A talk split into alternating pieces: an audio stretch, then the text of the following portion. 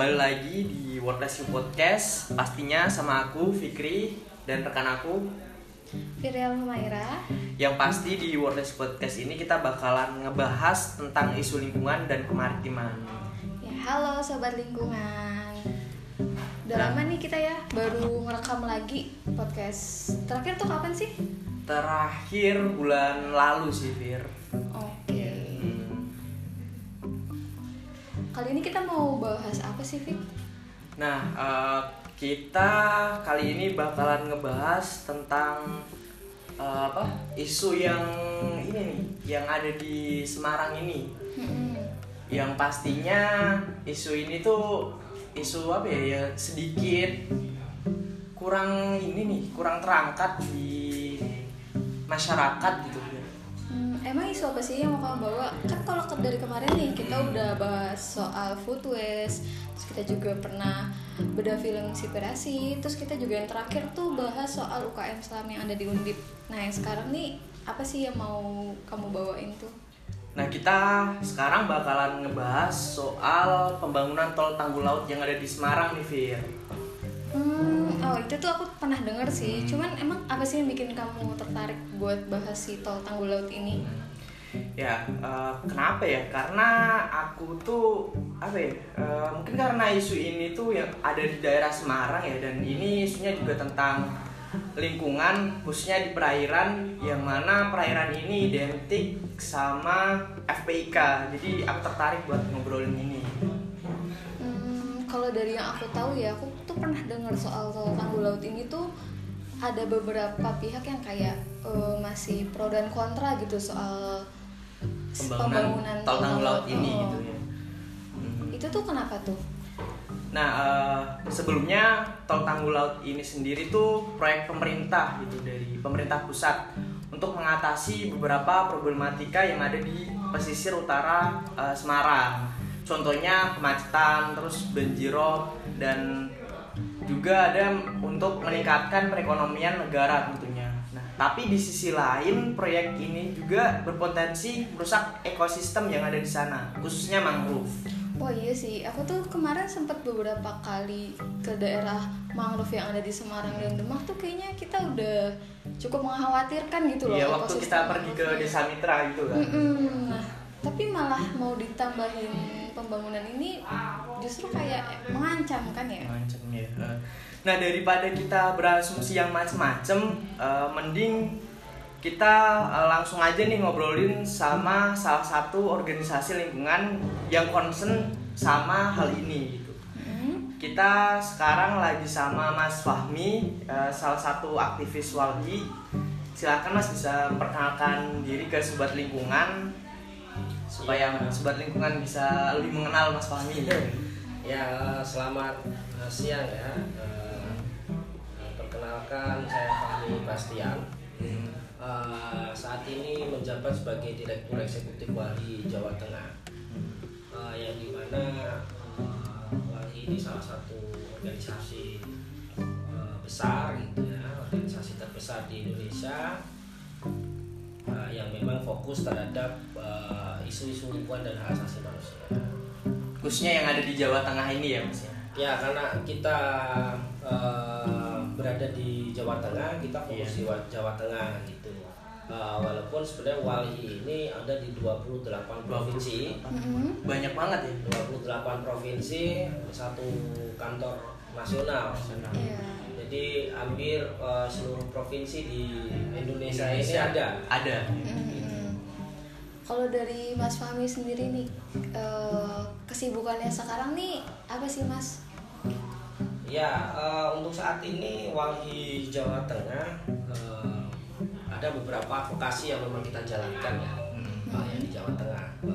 Satu terkait dengan perubahan iklim, energi dan perubahan iklim, yang kita advokasi di Cilacap, yang bagaimana masyarakat terdampak oleh pembangunan dan operasi PLTU Kipara.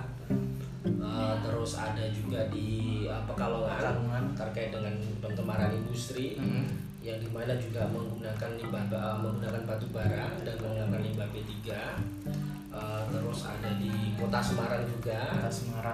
pendampingan di isu urban dan tata ruang itu kita pendampingan di masyarakat Tambakrejo. Terus ada juga di Jepara terkait dengan tambang dan pesisir. Di Monokiri juga ada terkait dengan tambang emas dan Sukoharjo terkait dengan pencemaran industri. Wadas itu juga nggak sih Mas? Wadas itu kita yang leading itu sebenarnya kawan-kawan Jogja. Cuma memang karena secara demografi itu masuk wilayah Jawa Tengah, ya kita selalu bekerja sama. Kalau untuk di konteks pendampingan masyarakatnya itu kawan-kawan WALHI Jogja dan MBA Jogja. Tapi dalam konteks kita bicara terkait dengan kebijakan dan birokrasinya, mereka meminta bantuan ke kita. Jadi memang kita satu koalisi bagaimana kita bicara terkait dengan kasus Wadas ini. Nah, sebelum masuk ke pembahasan tentang tol tanggul laut ini tuh, aku pengen tahu dong Mas, mungkin sobat lingkungan juga masih belum tahu nih tentang WALHI. Sebenarnya WALHI ini apa sih Mas? Ya, WALHI ini kan kepanjangan dari Wahana Lingkungan Indonesia, yang dimana berdiri itu di tahun 1980. Jadi sudah hampir 41 tahun ini WALHI berdiri dan bergerak di isu-isu lingkungan hidup dan hak asasi manusia.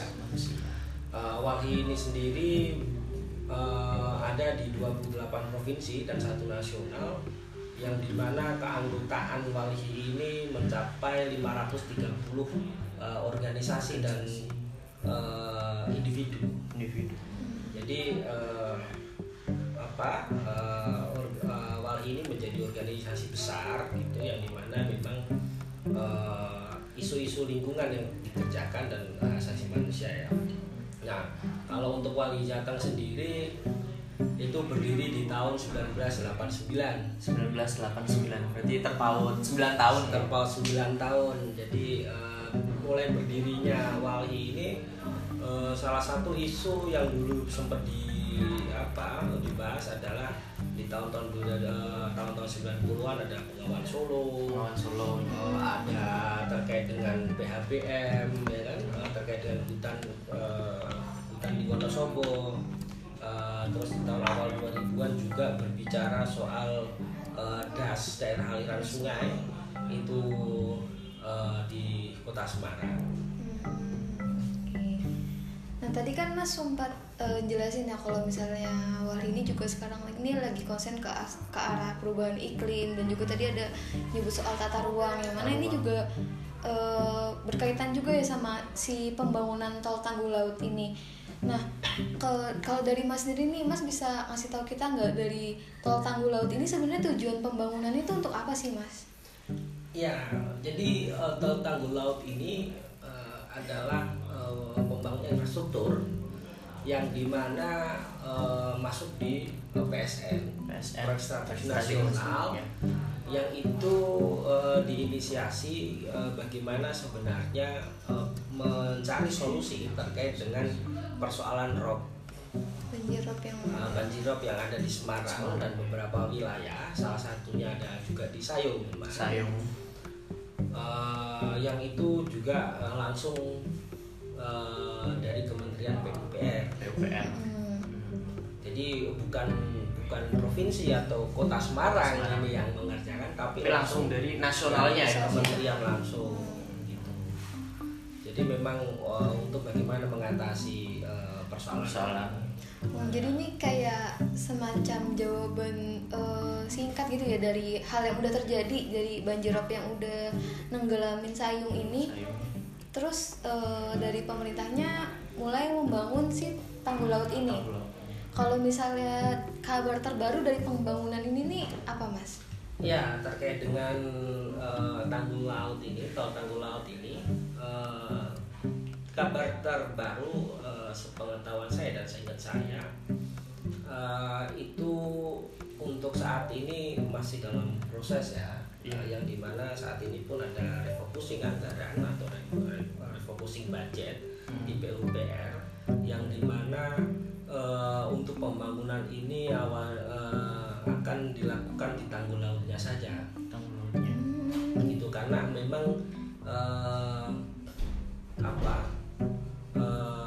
rencana pembangunan tanggul laut ini kan untuk mengantisipasi ataupun mencari solusi bagaimana persoalan rob ini bisa selesai. Nah, terkait dengan tolnya itu kan sebenarnya bagaimana hanya menyambungkan itu dalam konteks transportasi kayak gitu. Nah, kabar terbaru itu refocusing anggaran itu. Refocusing anggaran ya. Karena kita ada kemungkinan bahwasanya banyak kementerian ini anggarannya itu dipotong untuk penanggulangan COVID. Ya. Betul. Oke. Pasti dari pembangunan tol tanggul laut ini butuh material-material gitu yang dibutuhin buat ngebangun tol tanggul lautnya ini. Nah, untuk materialnya sendiri itu pasti kan diambil ada sumbernya itu loh mas. Nah tuh sumbernya dari mana sih mas buat ininya materialnya ini? Iya pastinya tanggul laut ini kan karena nanti kan ada reklamasi ya. Reklamasinya menguruk laut itu kan bahasa tetap reklamasi. Iya. Menguruk laut itu pasti bahasa reklamasi. Nah.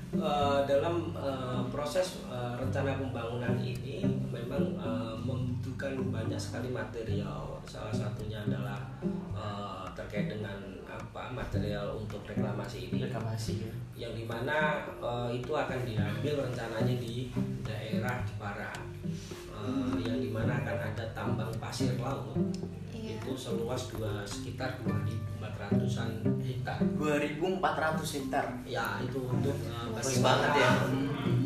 Kebutuhan material ini.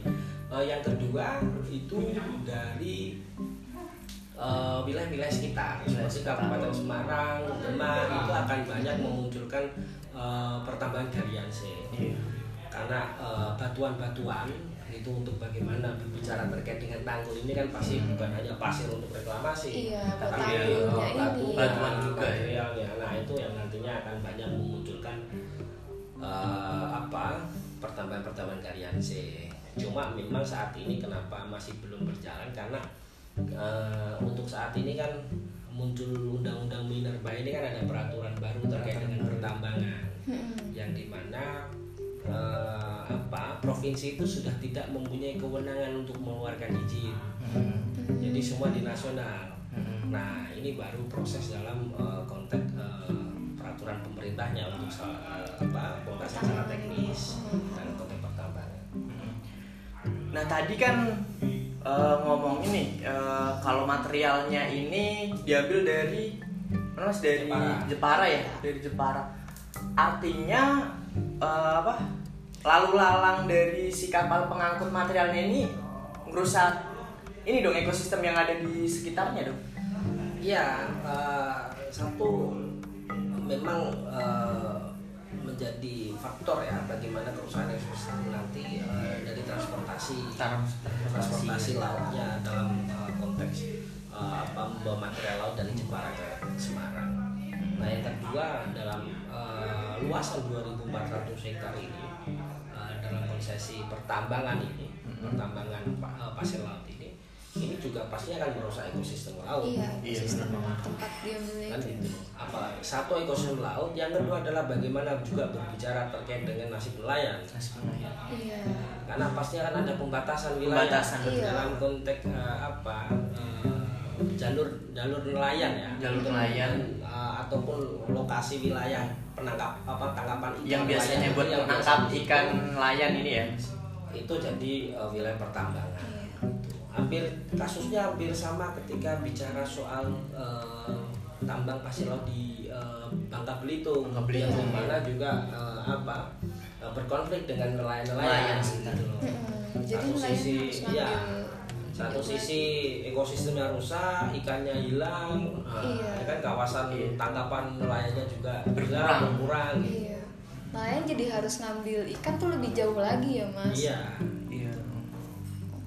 Kalau misalnya itu kan dari dampak di mana material ini diambil, misalnya tadi kayak di Jepara. Nah, kalau misalnya di lokasi pembangunannya sendiri, itu tuh dampak lingkungan, khususnya kan lingkungan ya Mas, itu tuh apa sih yang bakal ada gitu Mas? Ya, kalau dari lokasinya, karena ini Semarang Demak gitu ya, satu adalah pasti ekosistem laut akan terganggu. Yang kedua juga berkaitan dengan nelayan pasti gitu ya, terkait dengan ekonomi nelayan, karena itu lewat Tambakrejo sebagai kampung nelayan di Semarang ya, juga akan bisa hilang, dan kota Semarang juga tidak ada lagi kampung nelayan ya, benar ya. Yang kedua ada di Sayung, bagaimana konteksnya nelayan itu juga banyak.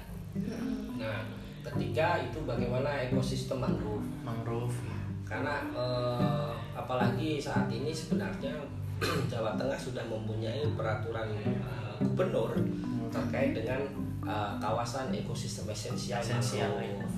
Nah, padahal mangrove ini ditetapkan menjadi kawasan ekosistem esensial, yang dimana mangrove ini secara fungsi ekologisnya itu sangat berperan penting gitu loh. Satu dalam konteks abrasi, dalam konteks bagaimana menahan rob gitu, sebagai mata pencarian nelayan juga, sebagai mata pencarian karena banyak kepiting juga yang ada di daerah mangrove-nya itu. Nah, makanya dampaknya akan yang akan ada gitu, terkait dengan rencana pembangunan tanggul laut ini, baik dari segi lingkungan hidupnya, dari segi sosial ekonominya pastinya akan banyak ya, dan berdampak banget gitu bagi daerah-daerah di sekitar pembangunan itu. Nah, kalau misalnya ini nih Mas, kan kayak kita tahu justru tadi kan mangrove tuh sebenarnya fungsi ekologisnya juga sebagai tanggul alami kan ya Mas. Nah, kenapa pemerintah tuh lebih memutuskan untuk membangun si tanggul laut ini dibandingin ngelakuin konservasi mangrove-nya sendiri gitu Mas, untuk ngatasin banjirop tadi? Padahal lebih bagusan tanggul alaminya itu, yaitu mangrove-nya itu ya Fir? Iya. Ya, makanya sebenarnya betul gitu, ketika kita berbicara lebih baik kita konservasi mangrove gitu, karena kondisi mangrove di Semarang ini sangat kritis gitu kan kondisinya gitu, bahkan luasannya berkurang banyak gitu kan. Tapi satu sisi saat ini kita melihat di WALHI itu melihat bahwasanya solusi-solusi yang ditawarkan ataupun yang dilakukan oleh pemerintah itu selalu solusi praktis yang dimana solusinya selalu ngomong infrastruktur ya. Nah, kayak gitu. Contoh ketika ngomong soal transportasi, ya solusinya adalah tol. Padahal apakah tol itu juga bicaranya ngomong soal peningkatan ekonomi? Enggak juga gitu. Nah, yang terkait dengan ini ya, ini menjadi solusi praktis gitu ya bagi mereka, bagi pemerintah saat ini untuk untuk urusan rob ya mau nggak mau kasih tanggulnya itu sangat praktis banget ya, paling praktis ya, tapi bukan berarti menyelesaikan masalah ya. Jadi munculnya solusi ini bukan menyelesaikan masalah tapi menambah masalah baru. Gitu. Nah, dari pembahasan ini saya penasaran deh Mas, kalau misalnya dari misalnya pihak WALHI sendiri atau mungkin masyarakat sekitar sendiri tuh pernah ngelakuin audiens atau kayak protes gitu nggak sih Mas mengenai ini? Ya, kita pernah melakukan satu FGD dulu ketika karena ini ya tanggul laut ini atau tanggul laut Semarang Demak ini diakomodir di dalam Perda RZWP 3K Jawa Tengah, rencana zonasi wilayah pesisir dan pulau-pulau kecil. Nah, dalam Perda RZWP 3K ini salah satu yang diakomodir itu adalah tanggul laut ini Semarang Demak. Dan yang kedua adalah bagaimana terkait dengan pertambangan pasir laut di Jepara. Itu yang memang diakomodir untuk bagaimana proyek ini harus tetap berjalan. Gitu. Jadi pertimbangan-pertimbangan mungkin kayak kalau dari masyarakat kan lebih ke ekonominya mereka, terus juga ekologis yang mereka rasakan itu tuh di atas, maksudnya di bawah dari si proyek ini ya Mas. Jadi kayak emang proyek ini harus jalan gitu. Ya, dari segi nasional ini karena PSN ya, PSN nasional, dan mau nggak mau itu ada perpresnya gitu. Dan perpres itu kan dia ada jangka waktu. Oh, tahun ini harus jadi. Nah, kayak gitu itu. Nah, ketika kita dulu melakukan RZD, salah satunya adalah bagaimana kita memetakan terkait satu adalah bagaimana ketersediaan ruang ataupun pembagian ruang di dalam zonasi wilayah itu. Yang kedua adalah terkait dengan bagaimana kita melihat dampak ekosistem lautnya. Dan yang ketiga bagaimana kita juga berbicara terkait dengan perubahan iklim, gitu loh. Apakah dalam konteks tanggulan ini akan menyelesaikan hanya sekedar rob saja, ataukah menyelesaikan beberapa persoalan? Karena dalam konteks kita melihatnya, mereka mengasumsikan bahwasanya tol tanggul laut ini satu adalah mengatasi terkait dengan rob, yang kedua adalah transportasi.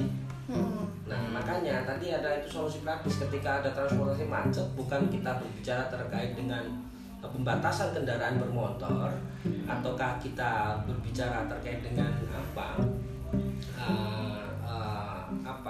terkait dengan moda transportasi umum gitu. Tapi solusinya adalah tol ya.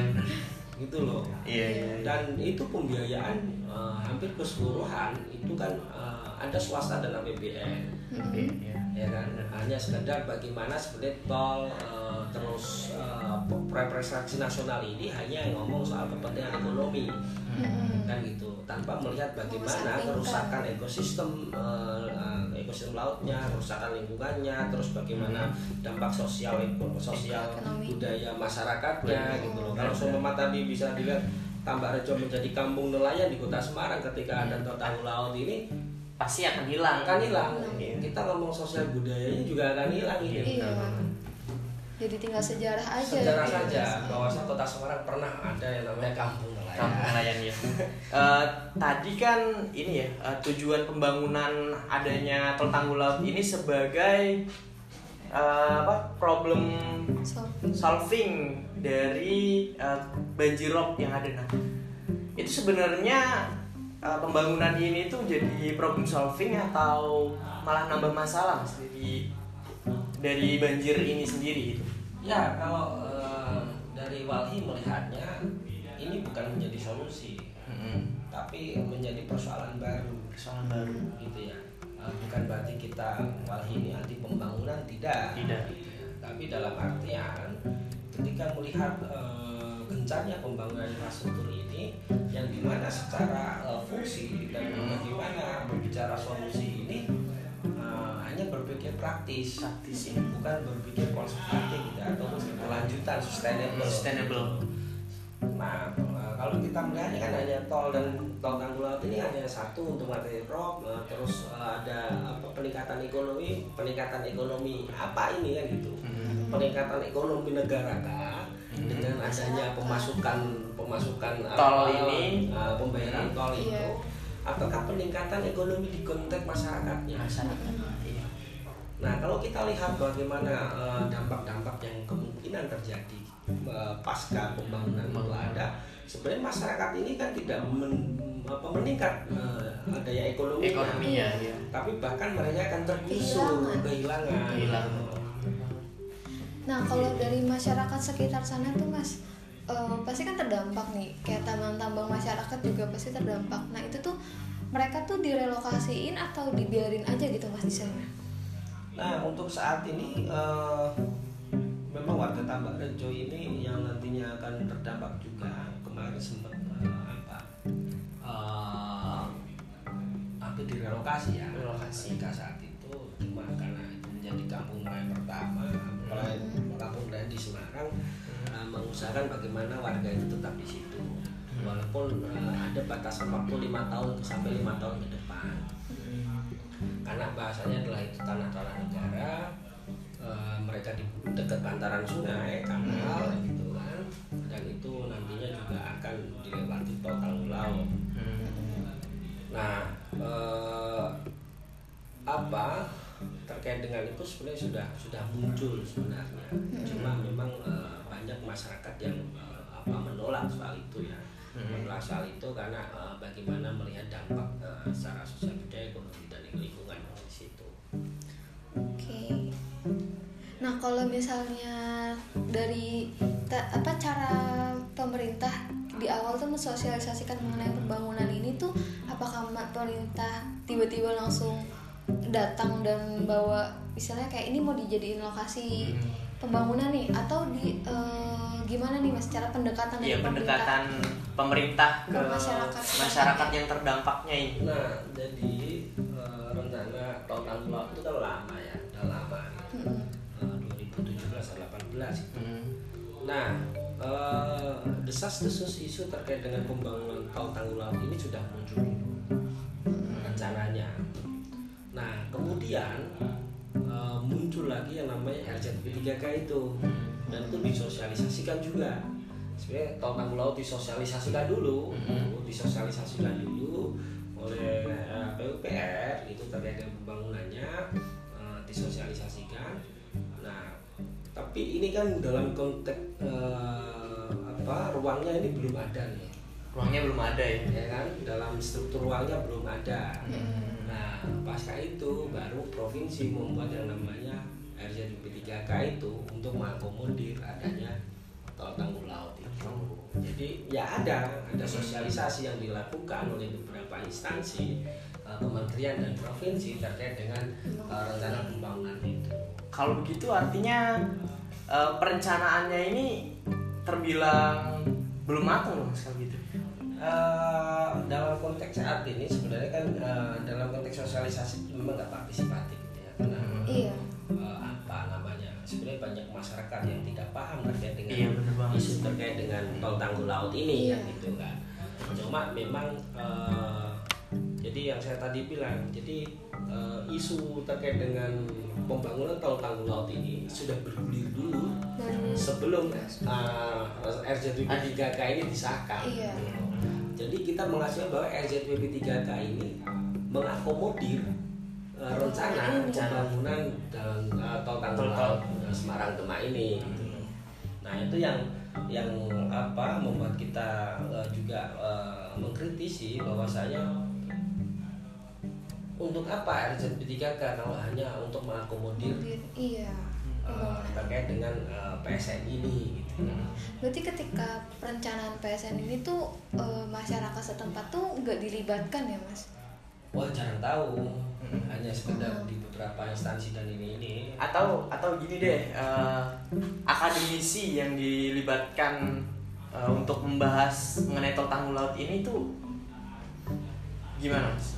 Akademisi ada, salah satunya dari Undip. Itu dia diikutkan, terus dari beberapa ada yang namanya NGO atau LSM gitu ya bahasanya itu bintari. Nah tapi mereka kan ya memang itu diikutkan ya dalam konteks sosialisasi ini sepengetahuan saya. Dan dari akademisi ada pra-akademisi itu dari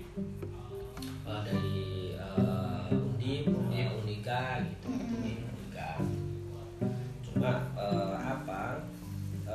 Ada beberapa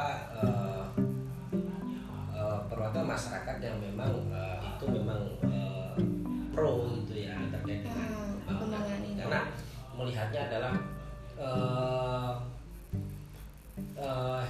wali kota ini kan populis gitu ya, wali kota Semarang ini kan populis, apalagi gubernur kita itu Jawa Tengah itu populis banget. Bagaimana masyarakat melihatnya wah baik-baik saja gitu, padahal dalam konteks banyak kasus-kasus yang ada di Jawa Tengah ini semuanya ya karena kebijakan-kebijakan yang dikeluarkan oleh provinsi gitu. Tapi dalam mata masyarakat secara umum melihat pemimpin kita ini atau gubernur kita ini baik gitu. Nah makanya jarang-jarang masyarakat itu mengeluhkan. Bahkan kalau kita persepsi masyarakat di kota Semarang saja itu banyak yang mendukung wali kota Semarang gitu ya, karena bahwasanya pembangunan kota Semarang ketika kepemimpinan wali kota ini banyak kemajuan, tapi sebenarnya persoalan-persoalan lingkungan ini banyak sekali gitu loh. Bahkan dalam konteks kita ngurusin rob, banjir yang di mana Februari kemarin itu parah, hitungannya parah, bahasanya wah ini 50 tahun atau berapa kayaknya itu kayak Kalsel itu kan lucu juga kita melihatnya. Ini kan persoalan bagaimana tata ruang kota ini yang harusnya diperbaiki gitu. Iya, apalagi kayak sekarang ini kan Indonesia juga lagi jadi perhatian juga ya Mas mengenai bagaimana kita ngelola lingkungan hidup kita, gimana kita menjaga ekosistem kita, yang mana akhir-akhir ini tuh justru kalau yang kita lihat ekosistem lingkungan ini dikesampingkan, justru kayak pembangunannya justru yang diperbanyak gitu kan Mas. Nah itu tuh justru kayak dari kitanya nih Mas, apalagi dari misalnya dari WALHI sendiri nih, ini tuh apa sih Mas yang bisa kita lakukan sebagai masyarakat untuk kayak pemerintah tuh lebih menganggap serius perihal permasalahan lingkungan ini gitu. Ya, yang pertama kan sebenarnya dalam konteks kesadaran masyarakat saja ya, karena banyak sekali persoalan-persoalan yang memang itu tidak sampai di masyarakat. Bagaimana kita bicara ngomong soal kesadaran masyarakat ini kan yang menjadi penting. Yang kedua adalah apa yang bisa kita lakukan gitu kan. Nah, yang pemerintah ini kan juga dia juga terbuka juga dalam konteks kritik ya. Kita bisa mengkritisi pemerintah melalui beberapa hal, baik itu melalui kita audiensi, melalui media dan lain-lain, itu kita bisa lakukan. Karena ketika mereka pemerintah ini tidak dikritisi, dia juga melihatnya asumsinya masyarakat menerima saja ya, benar-benar. Kalau kita mengkritisi itu sebagai mahasiswa kita bisa mengkritisi itu akan lebih baik. Jadi justru kita harus bersuara gitu ya Mas. Iya, kita harus bersuara. Kalau seumpama kok ternyata ini ada akademisi dari Undip yang memang dia pro dan memang menjadi salah satu akademisi yang memang itu merekomendasikan terkait dengan itu, kita bisa kritisi juga gitu kan. Iya.